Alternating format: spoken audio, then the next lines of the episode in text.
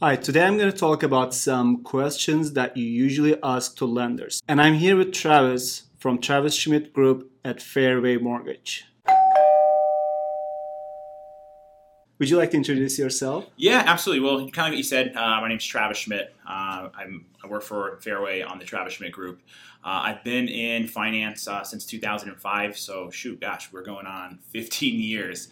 Uh, again, love doing what I do. You know, there's nothing brings a smile to my face than you know, kind of helping somebody, you know, bring a home ownership, uh, the dream of home ownership to a reality. So, again, I'm thankful for having me and you know, let's see what we can do to help these clients. Thank you for coming. So the first question I want to start with is what is the difference between pre-qualification and pre-approval? I hear those interchangeably all the time. What is the difference? Yeah, good question. Now, depending on who you ask, you might get a different answer, but the way that I'm going to define it is pre-qualification is when you do an application with a lender, uh, you turn in your documentation, and based off of that, uh, lender's experience, they're telling you, hey, you're good to go, you're pre qualified, go out there and find a home. I read a pre approval a little bit different. A pre approval, whenever you put the word approval into this phrase, it's just a little bit higher of a qualification, right? So when you actually get some type of a underwriting approval. Uh, in our scenario here, when I tell someone they're pre approved, that's when I've done the pre qualification stage and then ran it through our automated underwriting system and then still maintain an approval. Mm-hmm. So pre approved, you have some type of approval. Pre-qualification, you don't. But again, you know, a lot of these uh, lenders around town have been doing this a long time, so you don't necessarily always need a pre-approval. But again, with you know what's going on right now, I think it's going to hold more weight when you're putting an offer. So I would shoot for pre-approval. I always do a pre-approval before I let my clients uh, put in an offer. Great, thank you. Another term that I hear interchangeably is interest rate and APR. Is there a difference? There is. Actually, there's a huge difference. Uh, interest rate is going to be the percentage that your payments are calculated off of, and the APR is annual percentage rate, which is different. Annual percentage rate is actually the cost of credit being extended to you expressed as a percentage. So, two separate things. So, you could have, for example, a 3% rate and say like a 3.1% APR, but the APR has nothing to do with what your payments are based off of. So, don't confuse the two. Um, just make sure you're asking the right questions. You know when you want to you know know what the difference are. When you want to know which each one is. All right, thank you. So, what is the minimum credit score required to qualify for a mortgage? Uh, that's a good one. Um, so I got to answer this in a two-part question, just because obviously with COVID going on right now, uh, we have what's called minimum FICO requirements that have been increased from the standard what the guidebook says.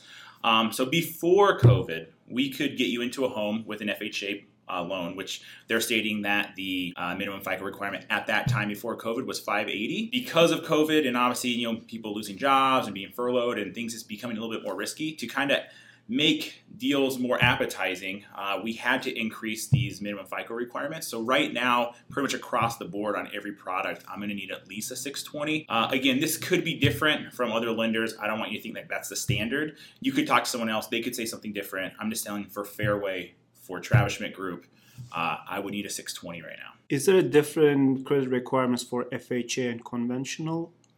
Uh, there is, uh, and, and well, this I, I want to break down a little bit and give you guys some knowledge on kind of how it works in the back end.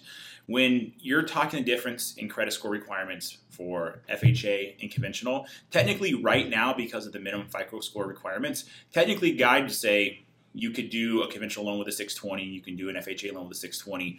Um, but underwriting is done automated. So we basically enter in all this information into an automated system, and it's going to come back and tell us whether the loan is either approved or denied. Now, once you get that approval, it's going to go to a real underwriter and they're going to fine tune everything. But going back to the FICO requirements on the difference between the two, even though the guidebook says you can do a 620 on a conventional loan, I haven't seen an automated approval with a 620 FICO on a conventional loan. Uh, and typically, pricing um, and monthly payments and everything along those lines are going to be better on an FHA loan on those lower credit score borrowers. Typically, start seeing that scale start to start to slide. You know, 680 to 700. Then you start kind of looking at the difference between the two. That would kind of be you know my answer on the difference between requirements. You can do one, but I haven't seen it. But does it kind of answer your question? Yes, it does. And what is the credit score to shoot for if I want to get the best rate possible? That's a good one. So, depending on the product you're looking at, all the government products, so you have FHA, uh, USDA, VA, you're going to be in the top tier pricing bracket when you're at a 680 FICO. So, meaning anything above that, you're not really getting any benefit on those types of products. So, yes, you can have the higher score, and yes, I know everybody wants the best score, but when you're applying, don't hold back from applying because you may not have like a 700 or an 800 or whatever you're thinking. You can get the best pricing on those government loans with a 680. Uh, when it comes to conventional, they're going to scrutinize the score a little bit heavier. Um, you're going to want to be 740 or plus to be in the top tier bracket on a conventional loan, though. All right, thank you. If I want to improve my score to get the best rate, what should I do? That's a loaded question. um, so when it comes to improving your score, man, there's just so many things that you can do. Number one, I'm going to say utilization is key.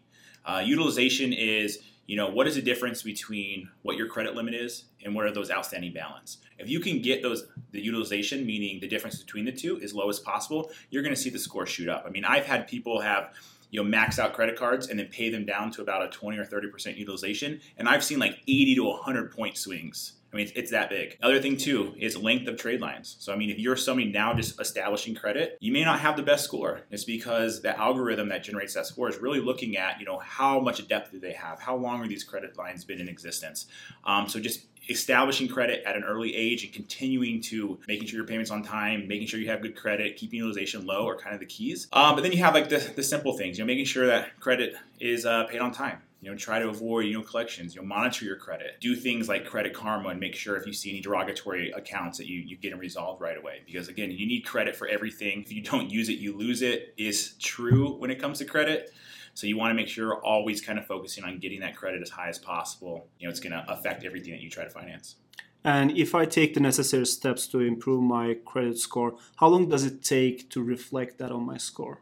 So now that's going to be based off of the actual creditors themselves because each creditor uh, reports back to the bureaus differently. You might have one that goes, you know, every month. You might have one do every 45 days. So at the time you actually pay these things down, you may not see it reflecting in your credit report for up to, you know, two months or 60 days. Again, and it's all based off of that creditor and when they actually report that stuff. Now, there's things we can do on our end, like a rapid rescore. So let's say, for example, you know, you came in, let's say you're you're doing a conventional loan, you wanted to get a 740, let's say you have a 700, and we can simulate what you would need to do to get those 40 points. If you went out there and made those changes and came back to me and showed me the proof of what you did, I can, on a credit bureau level, submit directly to them saying, hey, we've done X, Y, and Z, here's the proof. And within about 72 hours, depending on the type of accounts, we can get those things updated and get a new report immediately. Oh, that's great to know. Thank yep, you. You're very welcome. Another thing that I hear about is debt to income ratio. What is that? Can you explain that a little bit? Yeah, uh, debt to income ratio is, is really the difference between uh, how much uh, debt you have compared to how much income is coming in. And it's basically dividing one into the other. So when we talk about financing, depending on the product, I'm to kind of give you a range here, and depending on credit score, I mean, you're want to be on the safe side underneath 50%. So round numbers, if you make $2,000 a month, you want to make sure those liabilities are $1,000 or below. Now, if the credit isn't as favorable and it might be lower, obviously those debt to income ratio requirements are going to go down. Uh, and then in some cir- circumstances and some products, we can go as high as, I mean, I've seen on an FHA deal 56%. Mm. So again, it's just how much debt do you have? So let's just say, for example, you make $1,000 a month, you got $400 in all liabilities, divide the two together, you're going to get 0.4. That would be 40%. Is that income before or after tax? It's before. Yeah, so it's gross. Now, the there is a difference when it comes to self-employed borrowers, just because you, you can't really necessarily use the gross number, right? Because they're not really getting a gross number. Mm-hmm. They're showing summary of deposits or summary of all income that's been provided, and then we have to use the number after all write-offs and everything because that's what it's going to take to actually run that business. It's a little different when you're self-employed, but yes, if you're a W two wage earner, it is gross. Thank you. Yep. If I'm thinking about applying for a mortgage, what are some things that I should do and shouldn't do? Oh man, the number one deal killer financing during approval process, right? Meaning, you know, you you talk to your loan officer, he tells you you're good to go, price point three hundred thousand. Uh, and then all of a sudden you're super excited. You go out and you rack up the credit cards, you open new accounts to buy furniture, you buy a new car. And I know this sounds crazy, you're laughing right now, but this happens all the time. Like I'm telling you, we'll get like two weeks from closing, and then you know, we'll we'll find out, you know, because once we pull your credit and you're in the process, we'll get a notification if you have your credit pulled. So why did you have your credit pulled? You're probably shopping for something. So then I got to ask the question at the end, you know, why did Lund Cadillac or whatever pull your credit? You know, oh, I bought a car, and that can disqualify you. Um, so once you're in that process and you're shopping for a home, I mean, refrain from having your credit pulled. Refrain from using you know credit cards or using credit. Refrain from opening any new accounts. I mean, you just got to kind of sit in a holding pattern until you get that loan done. You get in your home, and then from there, do whatever you want. But that's the number one deal killer also too just making sure everything's paid on time i mean you would be shocked you know to find out i mean i've had situations where clients get approved you know credit score is you know within ranges uh, it takes them a little bit longer to get approved credit reports are good for 120 days so we come right around that 100 day mark they get a contract i got to pull a new credit report and over that last 100 days you know they missed a payment or something else happened so they went from 700 to you know maybe a score that's now no longer uh, qualifiable hmm. so again don't shop for anything. Don't use credit. Make sure everything's paid on time. Make sure everything is perfect at the time you're starting to buy for a house. Don't do anything new. A holding pattern is key. Thanks. Speaking of uh, pulling credit, if someone's shopping for a mortgage with different lenders, is their credit score going to be negatively affected if they shop around? Uh, it depends on the time period, right? Because the credit reports that we're getting on our end, um, you know, again, all these creditors are reporting a certain amount of time. So let's just say lender A pulls your credit, um, and then I pull shortly after. There's a very high likelihood that I'm going to pull the same exact report that lender A pulled. Now, as soon as you start going more and more time between the two, then there's a chance that there could be a difference between the two. Say, for example, you have, I'm just to throw some out. You got an auto loan, right? And you pulled it, your, your lender A, you pulled it, and it was right before they you know made a payment. Now I pull it two weeks later, a payment's made, and now it's you know reflecting differently. I'm to get a new score. Now, as long as everything remains the same during the period that you pulled and I pulled, and again, you have time because if you make a payment today, that creditor may not report for 30 days. Mm-hmm. And that's why you see the same report. So, yes, you can shop. Um, and again, mortgage inquiries on the type of credit we pull is, is very minimal. I mean, mm-hmm. so if you're nervous about, hey, I don't want to have multiple inquiries, you should do it. I mean, because the difference between lender A and lender B could be substantial. It would be worth maybe the couple points you get dinged to get a better deal. Thank you. Yep. So we talked about FHA and conventional loans, and they have different requirements. If I can qualify for both, is there a reason that I should pick one over the other? What's the difference? Uh, yeah, for sure. Um, again, kind of going back to the other question we talked about, like, hey, you know, credit requirements. I mean, typically, again, depending on your scenario and what type of conventional product I can offer you, I mean, if you're under a 680 almost every single time, an FHA loan is going to work out better. So just because I could get a conventional loan done for you doesn't mean it's going to be in your in your favor. So that's something to kind of keep an eye out. The other thing too, the difference between is if I can do a conventional loan for you from the beginning, you technically never have to ever get rid of that um, conventional mortgage or refinance it to get rid of the mortgage insurance. Uh, where on an FHA loan, it's going to stay with it for the life of the loan. Um, so again, kind of kind of something to think about because even though rates are low now, at the time you get that equity position to get rid of that mortgage insurance on an FHA loan, who knows what rates will be? You know, so it may not make sense. That may be the best deal you're ever going to get. You may never be able to get rid of that mortgage insurance depending on what rates are at. Uh, where a conventional loan, if you get a super you know low rate now and then mortgage insurance this can fall off, you know you could be in a better position on a conventional loan, but again, could be more expensive depending on uh, credit score you're at when you're applying. What is the mortgage insurance? Is it the same thing as PMI that we see? Yeah, uh, so mortgage insurance is something that was designed to help lenders get to uh, those higher loan to value uh, financing options for people. Because back in the day, I mean, you were putting 50% down, and they kind of increased it to 20% down, so an 80% loan to value. And, and lenders don't cross that threshold right? The reason why they crossed it, it was this insurance policy, which is mortgage insurance. And mortgage insurance is an insurance policy that insures the lender in case that the borrower defaults. So the lenders like these high loan to value loans because if you default as a borrower, we we're insured. Mm-hmm. Um, so mortgage insurance got to have whenever you leverage over 80% loan to value on a conventional loan, uh, you're going to have mortgage insurance forever on an FHA loan, uh, regardless of the down payment. So uh, things to kind of keep in mind, but it's something that you have to have. It is a necessary evil. Uh, but again, on conventional loan, you can get rid of it when you have at least 20% equity.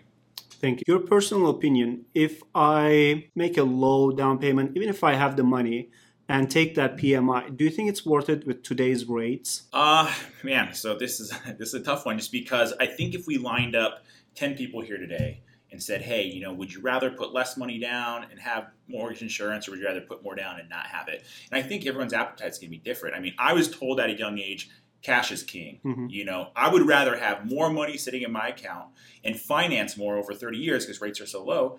And again, depending on what that amount is, I mean, you could probably put that money somewhere else. It could probably work for you at a better rate than just taking, you know, what you can get now and you know take a little bit of mortgage insurance, especially at those like higher credit scores. I think we should touch on a little bit because you asked me about uh, what was the top uh, credit tier when it came to rates, but it is different when it comes to mortgage insurance. I mean, last time I looked at um, of pricing chart for mortgage insurance, I think 780 is top tier. So as you get into those higher uh, credit levels, I mean, I've seen on a you know three hundred thousand dollar deal mortgage insurance be 50 or 60 bucks.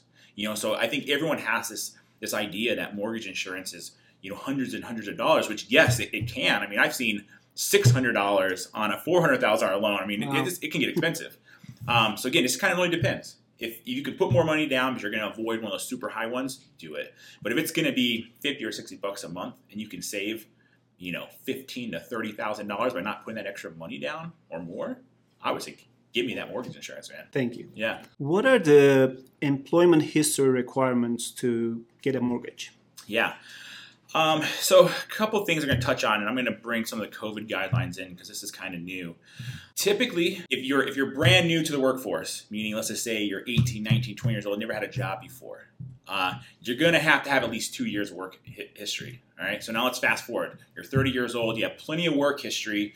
Let's just say that you, you quit your job and you're starting a new job. So I think that's where your question was going. Like, Mhm. hey, how much job history do I need to have? In that scenario, going from like an hourly or salary type position going over to the very next job, similar pay, meaning hourly or salary type job, there's no waiting period. Mhm. As long as you go into the new job with normal full time hours, you're good.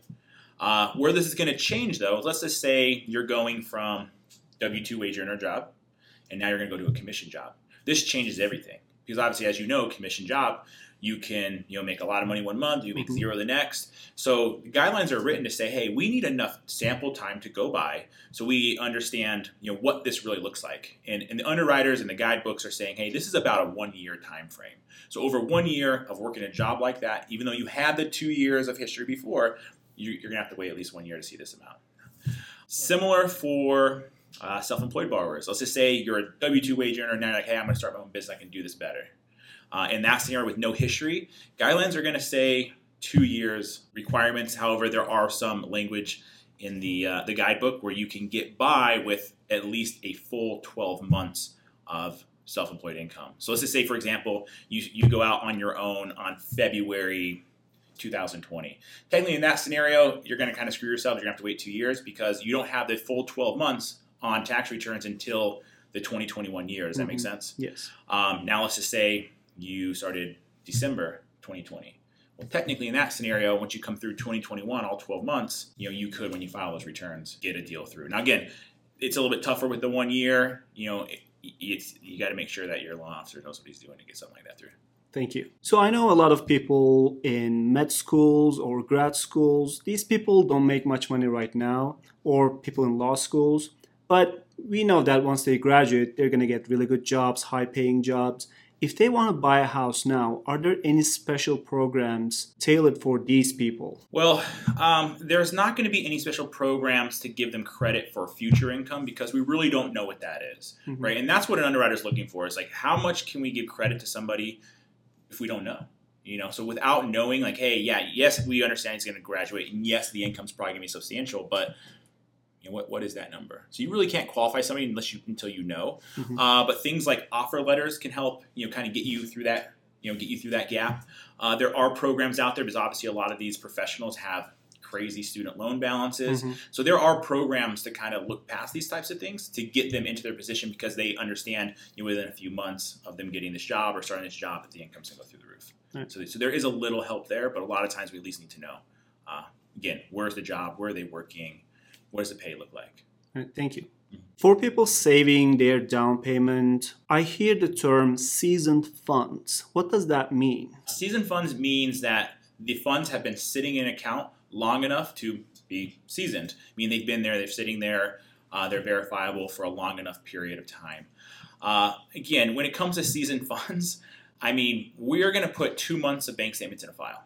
So let's just say that you got a large deposit, you put it in, a few months have passed. You know, a lender may not even know how long that money's been there because by the time you supply me the statements, I just think it's been there. Mm-hmm. Again, but a lot of times now, as long as it's a you know verifiable source, you don't necessarily have to have them seasoned so long. So if it's an unverifiable source, then yes, it needs to be seasoned because it needs to be in the account by the time I see it. But let's just say, for example, uh, you're buying a home and you're like, you know what, you need thirty thousand down, and you're like, man, I only got fifteen. But hey, pops will give me the other fifteen. In that scenario, even though yes, it's a large deposit, no, it's not seasoned. Your, your parents are an eligible donor source for a gift. So you can put that in there. We go through the process of verifying it. There's a gift letter, that gets completed and then those funds can be used. So it really kind of depends on the situation. Again, another good question. Talk to your lender. Be upfront with them. It's it's their job to package this loan the best of their ability and then present it to an underwriter to make sure they get an approval. So if you come in from the you know from the beginning, you tell your loan officer, hey, I understand you're telling me I need 30, I got 15, but I got X, Y, and Z that's going to help me, they can tell you, hey, maybe X, Y works, but Z definitely does not. You want to go those other directions. Mm-hmm. If those aren't an option, then get the money in the account, wait a few months, and then apply because now the funds have been seasoned. So if I'm, let's say, selling some stocks or getting money from my 401k, do I need to do that earlier or can I do it right before the down payment is due? Uh, yeah, you can do that right before the down payment's due because it's, it's all season. I mean, we see the funds. Like you would supply statements, right? So I'm going to see your 401k statement has X amount of dollars in there. You're saying, hey, I'm going to withdraw so much. This is verifiable. It's, it's yours. So it's just it's just a process of transferring it, and that's all fine. You could do that in the process. Now, the only advice I would give you in that scenario is going to be find out how long it's going to take. I've had some of these you know 401k companies you know take a few weeks from the time you initiate the draw from they go through the you know approval processes and then get it out to you i've had some situations that they won't even do electronically they're going to mail you a check so if you're going to wait to uh, go that direction, just make sure you kind of know the timelines. Especially now, Arizona, we move fast. I mean, you know, transactions 30 days typically, so just make sure you're on the ball when it's going on. But again, back to that other answer, just make sure your loan officer knows. They'll help advise you, tell you what can be used, what can't be used, and you know, kind of help you out on the timelines there. Thank you. Is there currently any down payment assistance programs out there? Yeah, there is. Um, there's actually a few. There's a handful. Um, we don't have to go in depth on all of them. They typically all pretty much are structured the same. They are going to piggyback one of the normal products, conventional FHA, VA, USDA. Um, and what it is, it's a third party that says, hey, we're going to give you these funds as a silent second. So uh, it's kind of free depending on how long, right? And they'll, they'll say, hey, we'll give you X amount of dollars for three years as long as you stay in the house, or technically in this loan for at least three years, you pay it back with time served. So it's not with any cash. You stay in it for that amount of time uh, they'll just forgive it. Now, if you try to sell or refinance that mortgage, you know, within that three years, you're gonna have to pay back whatever was kind of unforgiven in a way. So for round numbers, let's just say that you took $3,600. I'm using 3,600 for round numbers, three years, 36 months. Let's just say you stayed in the house for two years, 24 months, $2,400 would be forgiven. $1,200 would be left over. You would have to end up paying back in the event that you sold or refinanced that loan. But yeah, great products. Um, they are a little bit more expensive than your standard stuff, but I mean, if if your only reason for not applying or not wanting to buy a home is, hey, I don't have the down payment, and these programs are perfect for you. They can get you into a home with little to none out of pocket, uh, and with the help of the sellers, I mean, you can literally get into a house with, with none. Mm-hmm. I mean, so great products if that's the only thing holding you back. Uh, but yeah, they definitely exist. We're doing them all the time. Uh, it's a very popular product. Thank you. Yeah. So as you know, the market is crazy right now, and especially the first-time home buyers are having trouble getting their offers accepted or having trouble reaching the asking price or above asking price. And sometimes I recommend them maybe look into some fixer-upper homes. There's not as much competition for those homes. If they buy a fixer-upper home, can they finance the fixing, upping the repair costs? I love this question. I have for the longest time tried to get people to bite on this idea. Now, it's, it's hard to get them to because when you're, and you probably know, when you're taking through some of these less desirable properties, it's hard to kind of put that vision on. You know, what can this house truly look like? But to answer your question, yes, I mean, there are products out there that will give you the money to fix this thing up to turn in your, your dream home. And this could be a shack that does not look good at all. Plug in whatever adjective you want there. uh, and then you can get the funds to turn into your dream home. You literally can do it. I mean, keep one wall up, knock the rest down, build a dream home. Again, there are requirements on how much you could borrow, but I mean, right now, I mean, we just increased the conforming loan limit. Gosh, I mean, it literally just happened, so don't quote me on this. Like five hundred sixty-eight thousand, something like that. Something so like I mean, that. that's you know, once you bring the minimum down payment of you know the five percent, I mean, this is putting you at some substantial buying power. And you find a home that's beat up for two hundred thousand, and you know you got another three hundred k to put in this house. Just think about what you can build, hmm right? So good, amazing uh, products. Yes, they exist, but again, I think the hard part is getting someone to see that that vision. You know, when you're walking into a beat up home, how do you get someone to be like, it could look like this? You know, but if you can do that, man, I, I think it's a great product because there are a lot of less desirable properties. You're going to take away all the competition. You know, if you got a house that's been on the market forever because it's, you know, less desirable, and you can walk in there, submit a gr- good offer, maybe a lowball offer because it's not moving because nobody wants it, but your client is willing to, hey, I'm willing to sit down with a contractor and make this thing beautiful. Again, I think it's the easiest way to go right now. Because, like you said, it's very aggressive. Competition's Mhm. crazy. Does that loan roll into regular mortgage, or is it a separate product that has a different interest rate or cost? It is one product. It, and again, kind of going back to what we talked about the down payment assistance programs, where it's like some it always piggies the uh, the normal standard products. This is actually a standard product. Conventional, or Fannie, Freddie have their own product. Uh, FHA has their own product. VA has their own, but they're pretty restrictive on what you can can go with. You'd want to go with one of the other ones. But yeah, it's a standalone normal product.